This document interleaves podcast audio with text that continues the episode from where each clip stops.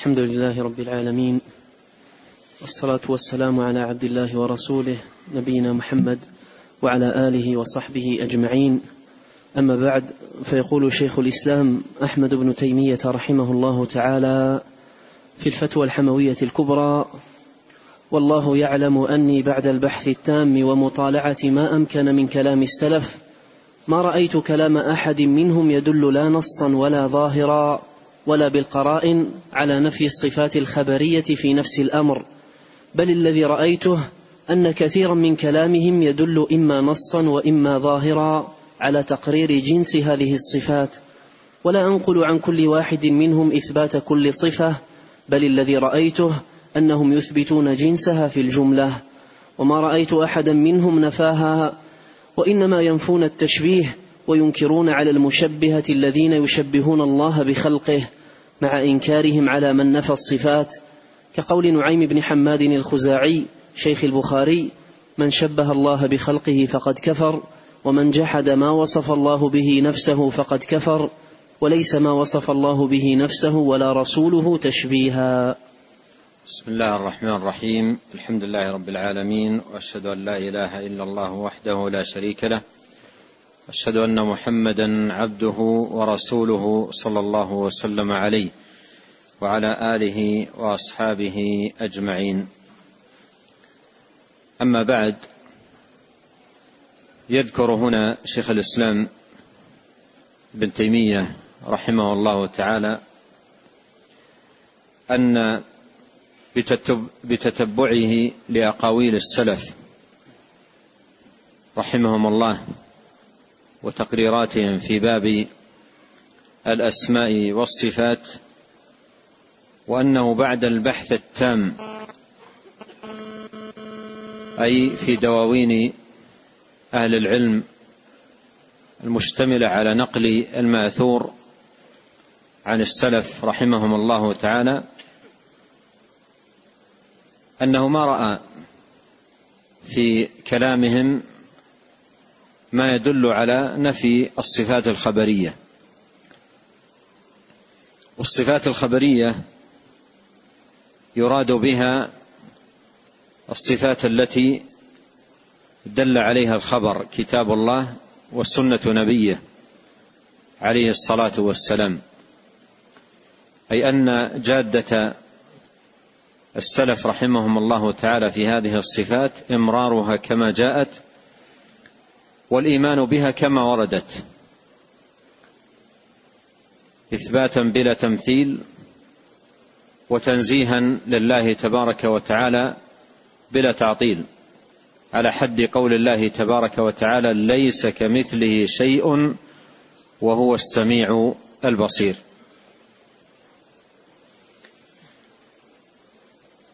وفي مثل هذا السياق في بعض كتبه رحمه الله تعالى قال: طالعت مئة كتاب في التفسير أو أكثر للسلف، فلم أرى في شيء منها نفيا للصفات أو تأويلا لها. وقال في مناظرته رحمه الله تعالى لبعض خصومه من المتكلمين: أمهلكم ثلاث سنوات أن تنظروا في كتب السلف وتخرجوا نقلا واحدا عن واحد منهم أنه تأول شيئا من صفات الله تبارك وتعالى، مبينا رحمه الله أن جادة السلف رحمهم الله تعالى في ذلك واضحة وظاهرة وبينة، وهي إمرار النصوص كما جاءت والإيمان بها كما وردت. قال: الذي رأيته أن كثيرا من كلامهم يدل إما نصا وإما ظاهرا على تقرير جنس هذه الصفات، أي أن السلف رحمهم الله تعالى تضمنت أقوالهم إثبات ما دلت عليه هذه النصوص من صفات لله تبارك وتعالى، بل إن نقل عنهم كما أشار رحمه الله تعالى بقوله ولا أنقل عن كل واحد منهم إثبات كل صفة، لأن الإثبات إجمالا وإمرار النصوص على ظاهرها كما جاءت كاف في تقرير منهجهم، لكن مع ذلك تجد في أفراد كلامهم والمأثور عنهم رحمه الله رحمهم الله تعالى التنصيص على إثبات صفات معينة مثل العلو أو الاستواء أو الرضا أو النزول أو غير ذلك من صفات الله تبارك وتعالى التي وردت في كتاب الله عز وجل وسنة نبيه صلوات الله وسلامه عليه.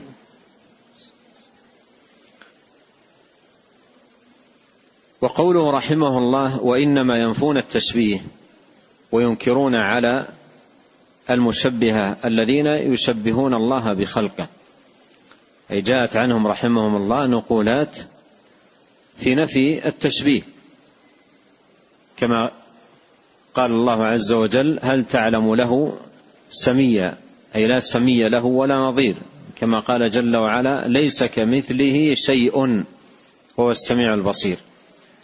فجاء عن السلف رحمهم الله تعالى نقول في نفي التشبيه عن الله، فهم يثبتون الصفات لله عز وجل على وجه يليق بجلال الرب وكماله وعظمته سبحانه مع تنزيهه تبارك وتعالى عن مماثلة المخلوقات.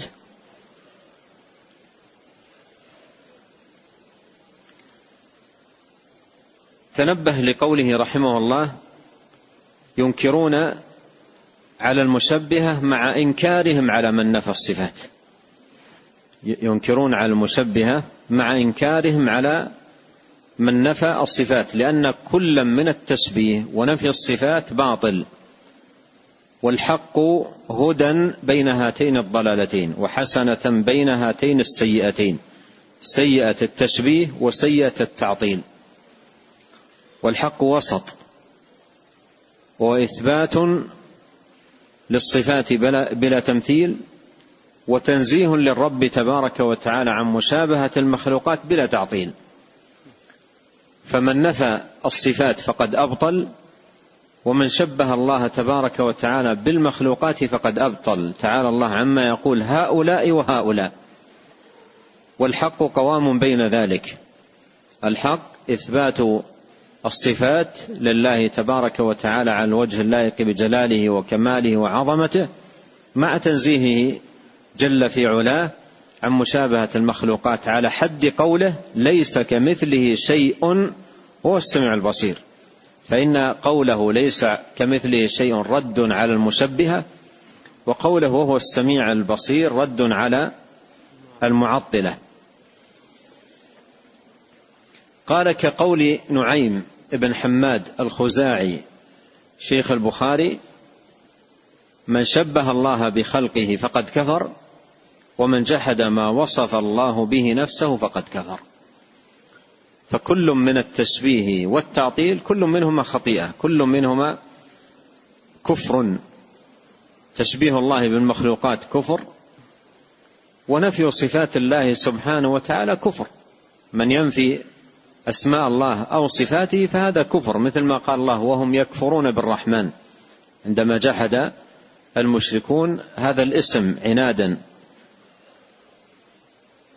فجحد أسماء الله وصفاته كفر، وتشبيه الله سبحانه وتعالى بالمخلوقات كفر. قال وليس ما وصف الله به نفسه ولا رسوله صلى الله عليه وسلم تشبيها، الذي وصف الله سبحانه وتعالى به نفسه أضافه إلى نفسه، وما أضافه جل وعلا لنفسه فهو يخصه ويليق بجلاله وكماله وعظمته.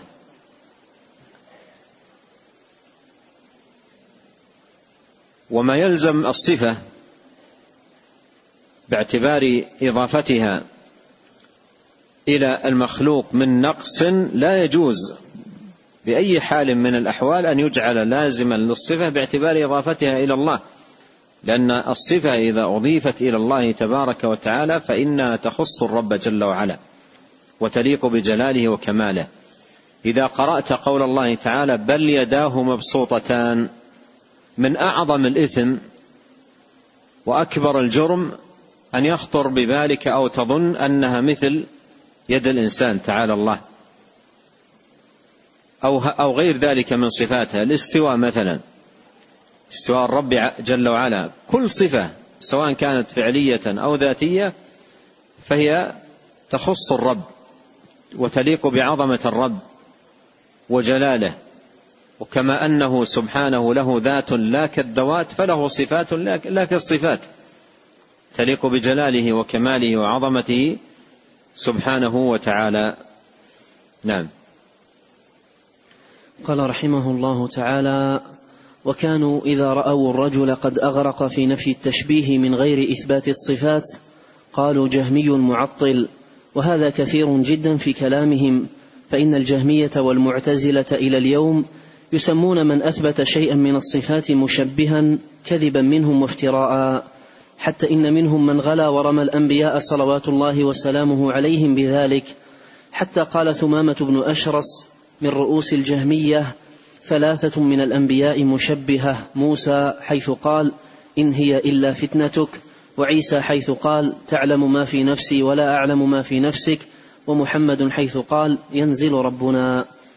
وحتى إن جل نعم. الم... قال وكانوا أي المعطلة لصفات الله سبحانه وتعالى إذا رأوا الرجل عفوا وكانوا أي السلف رحمهم الله إذا رأوا الرجل قد أغرق في نفي التشبيه من غير إثبات الصفات قالوا جهمي معطل،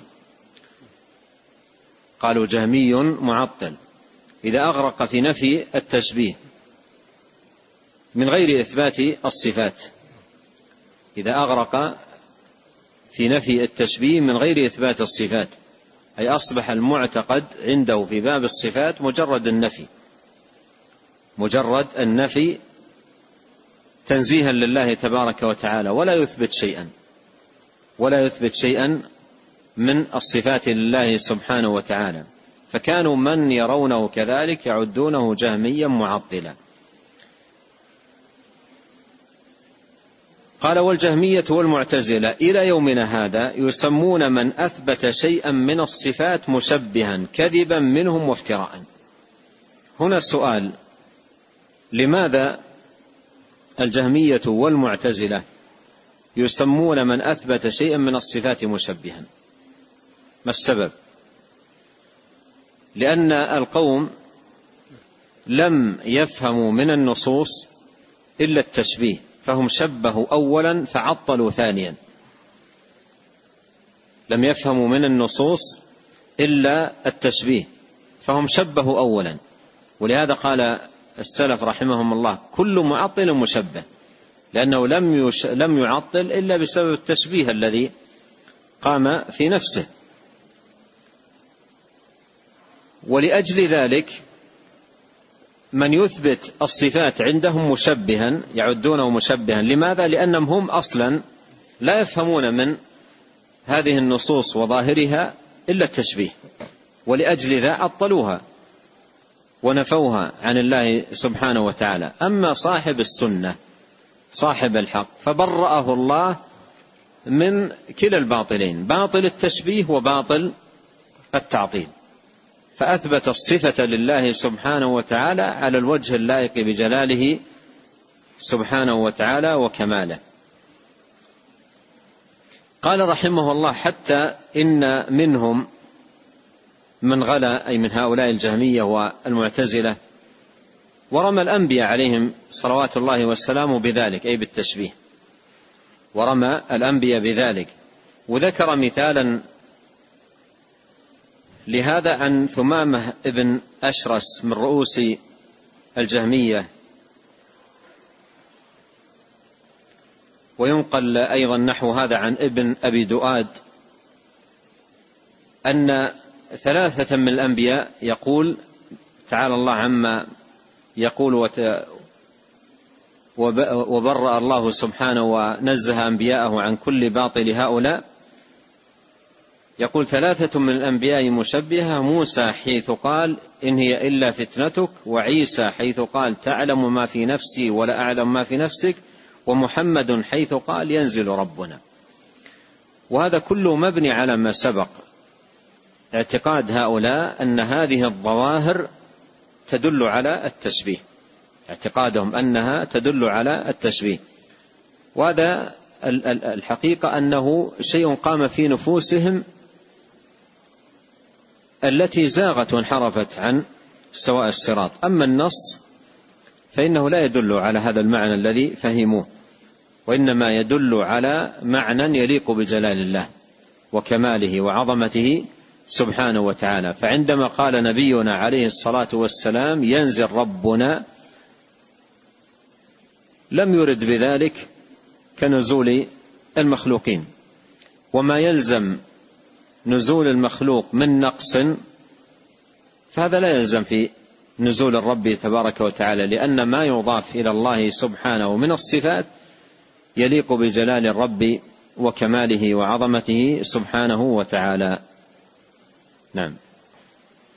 قال رحمه الله تعالى: وحتى إن جل المعتزلة تدخل عامة الأئمة مثل مالك وأصحابه والثوري وأصحابه والأوزاعي وأصحابه والشافعي وأصحابه وأحمد وأصحابه وإسحاق بن راهويا وأبي عبيد وغيرهم في قسم المشبهة. يعني لم يتوقف الرمي بالتشبيه عند حد، بل كل من عرفوا عنه أنه يثبت الصفات لله ويمرها كما جاءت ويؤمن بها كما وردت فإنهم يرمونه بالتشبيه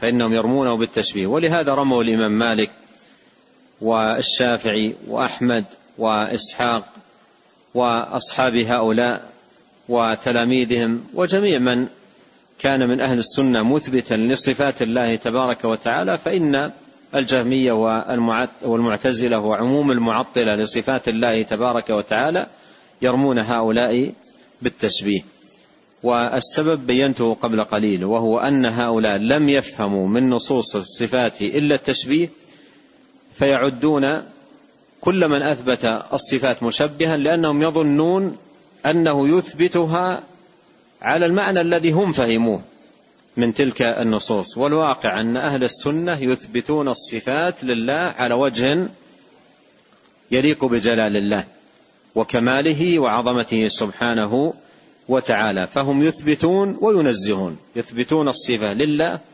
على وجه يليق بجلاله، وفي الوقت نفسه ينزهون الله تبارك وتعالى عن مماثلة ومشابهة المخلوقات. ومر معنا من كلامهم أنهم يعدون التعطيل كفرا ويعدون أيضا التشبيه كفرا. نعم.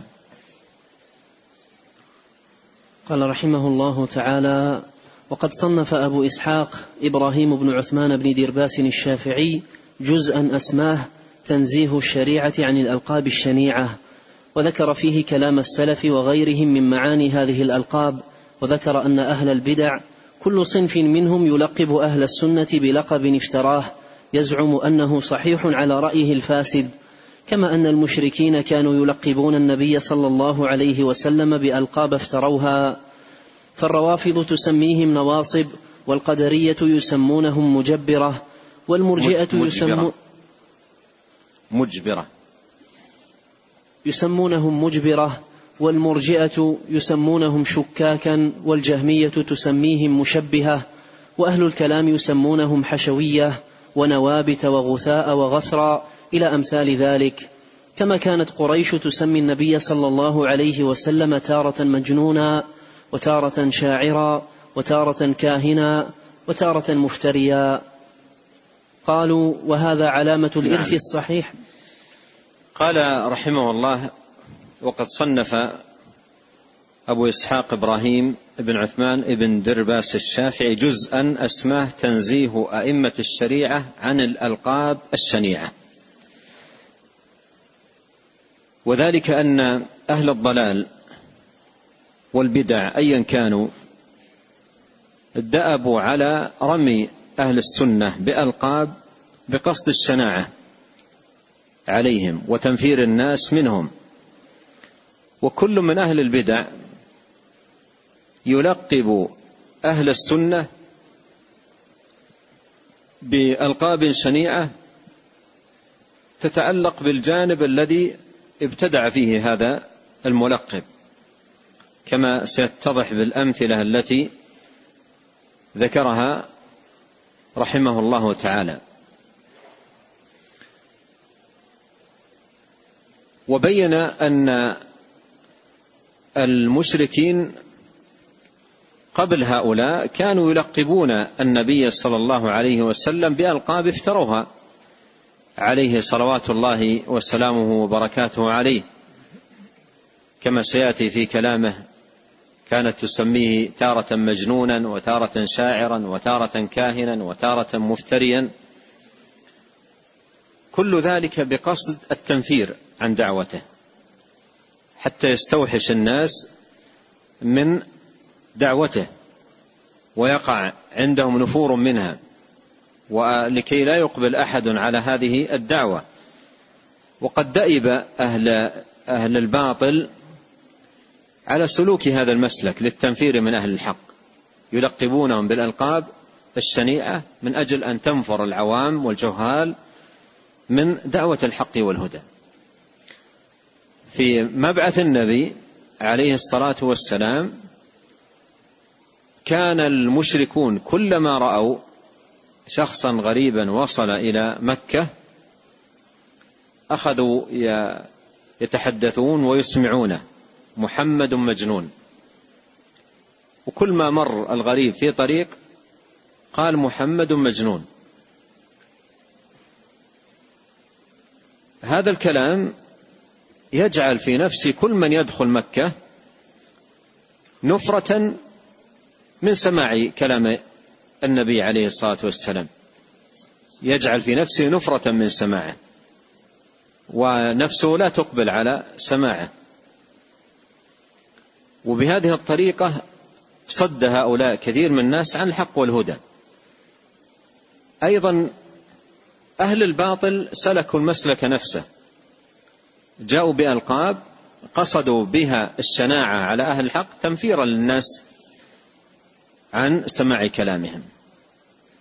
جاء في صحيح مسلم أن ضماد الأزدي وكان سيدا في قومه دخل مكة، وذكر أنه لما دخل مكة كل ما مر في طريق يسمع: محمد مجنون، محمد مجنون.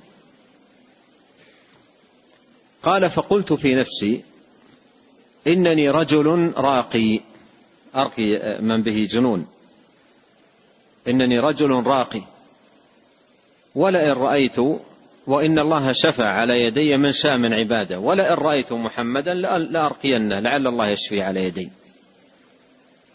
فرغب أن يلقى محمدا عليه الصلاة والسلام بهذه النية، رغب أن يلقى محمدا عليه الصلاة والسلام بهذه النية أن يقرأ عليه لعله يشفى، بناء على ما يسمع في طرقات مكة.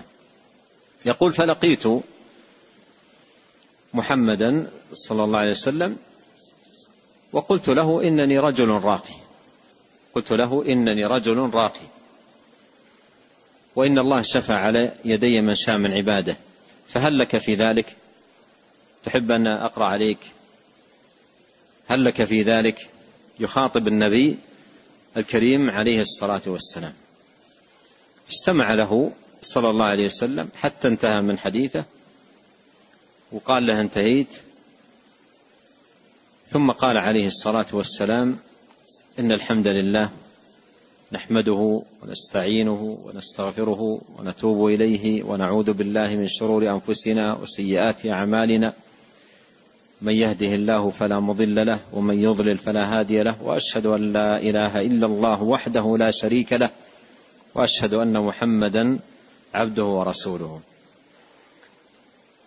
قال: أعد علي كلامك هذا. الآن المقاييس تغيرت، أعد علي كلامك هذا. فأعاده النبي صلى الله عليه وسلم،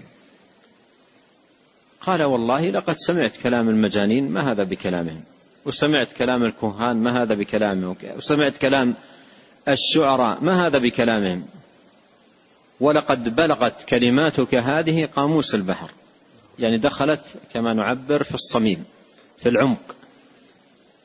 أعطني يدك وبايعك على الإسلام. وكان سيدا في قومه، قال عنك وعن قومي، قال عني وعن قومي، وبايع النبي صلى الله عليه وسلم على الإسلام. الشاهد من ذكر القصة أن كان من طريقة أهل الشرك والباطل تنفير أهل الحق، التنفير عن أهل الحق بإطلاق الألقاب الشنيعة. خذ أمثلة على ذلك مما ذكر رحمه الله، قال فالروافض تسميهم أي أهل السنة نواصب، ومعنى نواصب أي نصب العداء لآل البيت، نصب العداء لآل البيت، وأنهم يبغضون آل بيت النبي عليه الصلاة والسلام ولا يحبونهم، وربما أيضا قالوا يشتمون آل بيت النبي ويطعنون فيهم ولا يحترمونهم، كثيرا ما يقولون ذلك. وممن قيل في حقه هذا الكلام كثيرا الإمام المصلح المجدد شيخ الإسلام محمد بن عبد الوهاب رحمه الله، كثيرا ما قال خصومه وأعداؤه أنه يبغض آل بيت النبي صلوات الله وسلامه عليه، مع أن من يطالع كتبه رحمه الله يجد حفظه لمكانة آل البيت وحقهم أمرا ظاهرا في كتبه، وثناءه عليهم واعتباره لقدرهم ومكانتهم. وكان رحمه الله تعالى شديد الحب لآل بيت النبي عليه الصلاة والسلام، حتى إنه رحمه الله سمى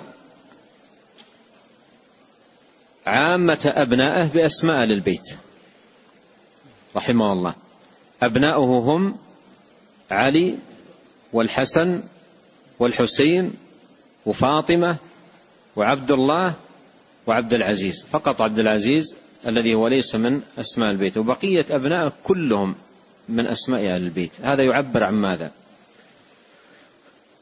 هذا يعبر عن ماذا؟ عن حب أو بغض.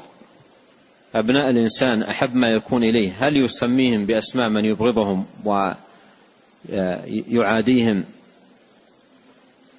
ولا يزال في أسرته هذه الأسماء باقية، الحسن والحسين، هذه الأسماء كلها باقية إلى الآن في أسرة الشيخ رحمه الله تعالى. فمن طريقة أهل الباطل تنفيرا عن أهل الحق والهدى رميهم بهذه الألقاب. لكن لك أن تسأل لماذا لماذا سمت الروافض أهل السنة نواصب؟ لماذا؟ لأن الروافض ليس عندهم حب صادق إيماني لأهل البيت، وإنما عندهم غلو في أهل البيت، ومن غلوهم في أهل البيت أنهم يعبدونهم من دون الله ويذبحون لهم وينذرون ويعطونهم من الأوصاف ما لا يليق إلا بالله سبحانه وتعالى. يقول يعلمون، يقول عن آل البيت أنهم يعلمون ما كان وما يكون وما لم يكن لو كان كيف يكون، ينصون على ذلك في كتبهم. وأهل السنة يقول هذا باطل، وينكرون هذا الباطل الذي يقوله هؤلاء. فلما رأوا أهل السنة ينكرون هذا الباطل الذي يقوله هؤلاء في آل البيت لقبوهم بهذه الألقاب. والواقع أن أهل السنة جمع لهم الله عز وجل المحبة الصادقة لآل البيت مع عدم الغلو في آل البيت، جمع لهم المحبة الصادقة لآل البيت النبي عليه الصلاة والسلام مع عدم الغلو. أما الروافض لا محبة صادقة وغلو في آل بيت النبي صلوات الله وسلامه وبركاته عليه. قال والقدرية يسمونهم مجبرة. القدرية يراد بهم هنا القدرية النفاة، نفاة القدر، الذين يقولون لا قدر، وأن أفعال العباد ليست أمورا قدرها الله وكتبها على العباد، وإنما هي أشياء فعلها العباد وهم الخالقون لها، وليس الله عز وجل الخالق لأفعال العباد. فالقدرية يسمون أهل السنة مجبرة لإثباتهم القدر، ومعنى مجبرة أي يقولون بالجبر، أن الإنسان مجبور على فعل نفسه. والواقع أن هذه العقيدة، عقيدة الجبر، إنما هي عقيدة أهل التجهم الجهمية، فهم الذين يقولون بأن الإنسان مجبور على فعل نفسه، مجبور على فعل نفسه وليس له مشيئة، ويقولون إنه كالورقة في مهب الريح.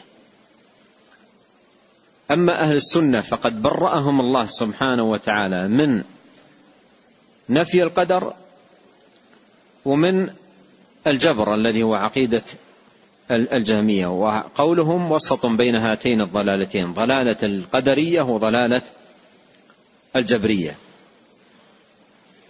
والمرجئة يسمونهم شكاكا، المرجئة الذين يخرجون العمل من مسمى الإيمان ويعتبرون الأعمال ليست داخلة في مسمى الإيمان، يسمون أهل السنة شكاكا، لأن أهل السنة يعدون الأعمال من الإيمان، والإيمان كما قال النبي عليه الصلاة والسلام بضع وسبعون شعبة، أعلاها قول لا إله إلا الله وأدناها إماطة الأذى عن الطريق، والحياء شعبة من شعب الإيمان. ويقولون بالاستثناء في الإيمان، ويقولون بالاستثناء في الإيمان، إذا قيل أمؤمن أنت قال إن شاء الله أو قال أرجو، لأسباب منها أنه لا يدعي لنفسه أنه كمل أعمال الإيمان وتممها، ولا يدعي لنفسه أن أعماله متقبلة، يعمل لكن يخاف أن يكون في عمله شيء من النقص الذي يستوجب الرد. والذين يؤتون ما آتوا وقلوبهم وجلة أنهم إلى ربهم راجعون، ويستثنون لا عن شك في أصل الإيمان. فلما كان المرجئة الذين يخرجون العمل من مسمى الإيمان لا يعون هذه الحقيقة ولا يفهمون أمور الدين هذا الفهم، لما وجدوا أهل السنة يقولون بالاستثناء في الإيمان رموهم بأنهم شكاك، بأنهم شكاك أي, أي, أي أهل شك في إيمانهم، أهل شك في إيمانهم. وليس قول أهل السنة أنا مؤمن إن شاء الله أو أنا مؤمن أرجو عن شك في أصل الإيمان، وإنما عن شك في تكميل الإيمان وتتميمه، وشك في قبول الأعمال، كما في الآية الكريمة والذين يؤتون ما آتوا وقلوبهم وجلة، أي خائفة ألا تقبل منهم أعمالهم، كما يبين ذلك حديث النبي الكريم عليه الصلاة والسلام. قال والجهمية تسميهم مشبهة، والجهمية تسميهم أي أهل السنة مشبهة. لماذا؟ لأن أولئك لا يفهمون من النصوص إلا التشبيه، ولما رأوا أهل السنة يثبتونها ظنوا أنهم يثبتونها على الوجه الذي هم يفهمونه عن الجهمية. وعرفنا أن جادة أهل السنة إثبات هذه النصوص، نصوص الصفات، على المعنى الذي يليق بجلال الله وكماله. قال وأهل الكلام يسمونهم حشوية، يسمونهم حشوية. والحشو هو ما حشو الكلام ما لا نفع فيه ولا فائدة. ويسمونهم نوابت، ويسمونهم نوابت وغثاء وغثر، كل هذه كلمات تعني أن أهل السنة ليس عندهم إلا رداءة القول وكلام لا نفع فيه وحشو من الكلام لا فائدة فيه، فيسمونهم بذلك. وتسميتهم لذلك لما لما رأوا من أهل السنة من عناية بالنصوص وجمع لها واهتمام بها وعناية بإيرادها وضبطها، فسموا ذلك حشوا وغثر وأمورا لا فائدة فيها. وإذا لم تكن الفائدة بالعناية في النصوص نصوص الشرع فأين تكون الفائدة؟ وإذا لم يكن العلم والهدى في العناية بالكتاب والسنة فأين يكون العلم والهدى؟ قال إلى أمثال ذلك، كما كانت قريش تسمي النبي صلى الله عليه وسلم تارة مجنونا وتارة شاعرا وتارة كاهنا وتارة مفتريا، كل ذلك تنفيرا عن دعوته وعن الحق الذي جاء به عليه الصلاة والسلام. نعم.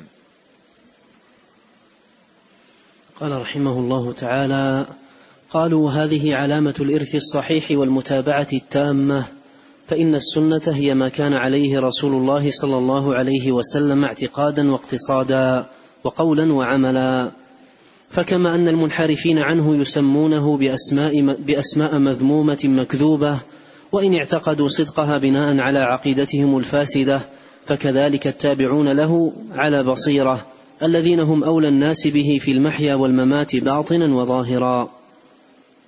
أما الذين وافقوه ببواطنهم وعجزوا عن إقامة الظواهر، والذين وافقوه بظواهرهم وعجزوا عن تحقيق البواطن، أو الذين وافقوه ظاهرا وباطنا بحسب الإمكان، لا بد للمنحرفين عن سنته أن يعتقدوا فيها نقصا يذمونهم به ويسمونهم بأسماء مكذوبة وإن اعتقدوا صدقها، كقول الرافضي: من لم يبغض أبا بكر وعمر فقد أبغض عليا، لأنه لا ولاية لعلي إلا بالبراءة منهما، ثم يجعل من أحب أبا بكر وعمر ناصبيا بناء على هذه الملازمة الباطلة التي اعتقدوها صحيحة أو عاندوا فيها وهو الغالب.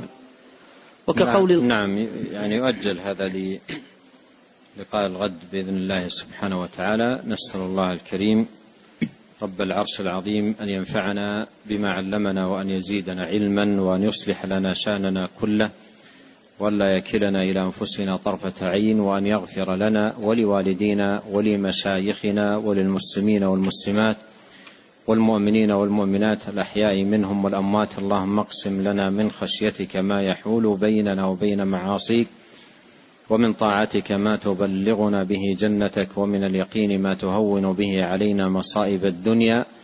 اللهم متعنا بأسماعنا وأبصارنا وقوتنا ما أحييتنا، واجعله الوارث منا، واجعل ثأرنا على من ظلمنا، وانصرنا على من عادانا، ولا تجعل مصيبتنا في ديننا، ولا تجعل الدنيا أكبر همنا ولا مبلغ علمنا، ولا تسلط علينا من لا يرحمنا. سبحانك اللهم وبحمدك، أشهد أن لا إله إلا أنت، أستغفرك وأتوب إليك.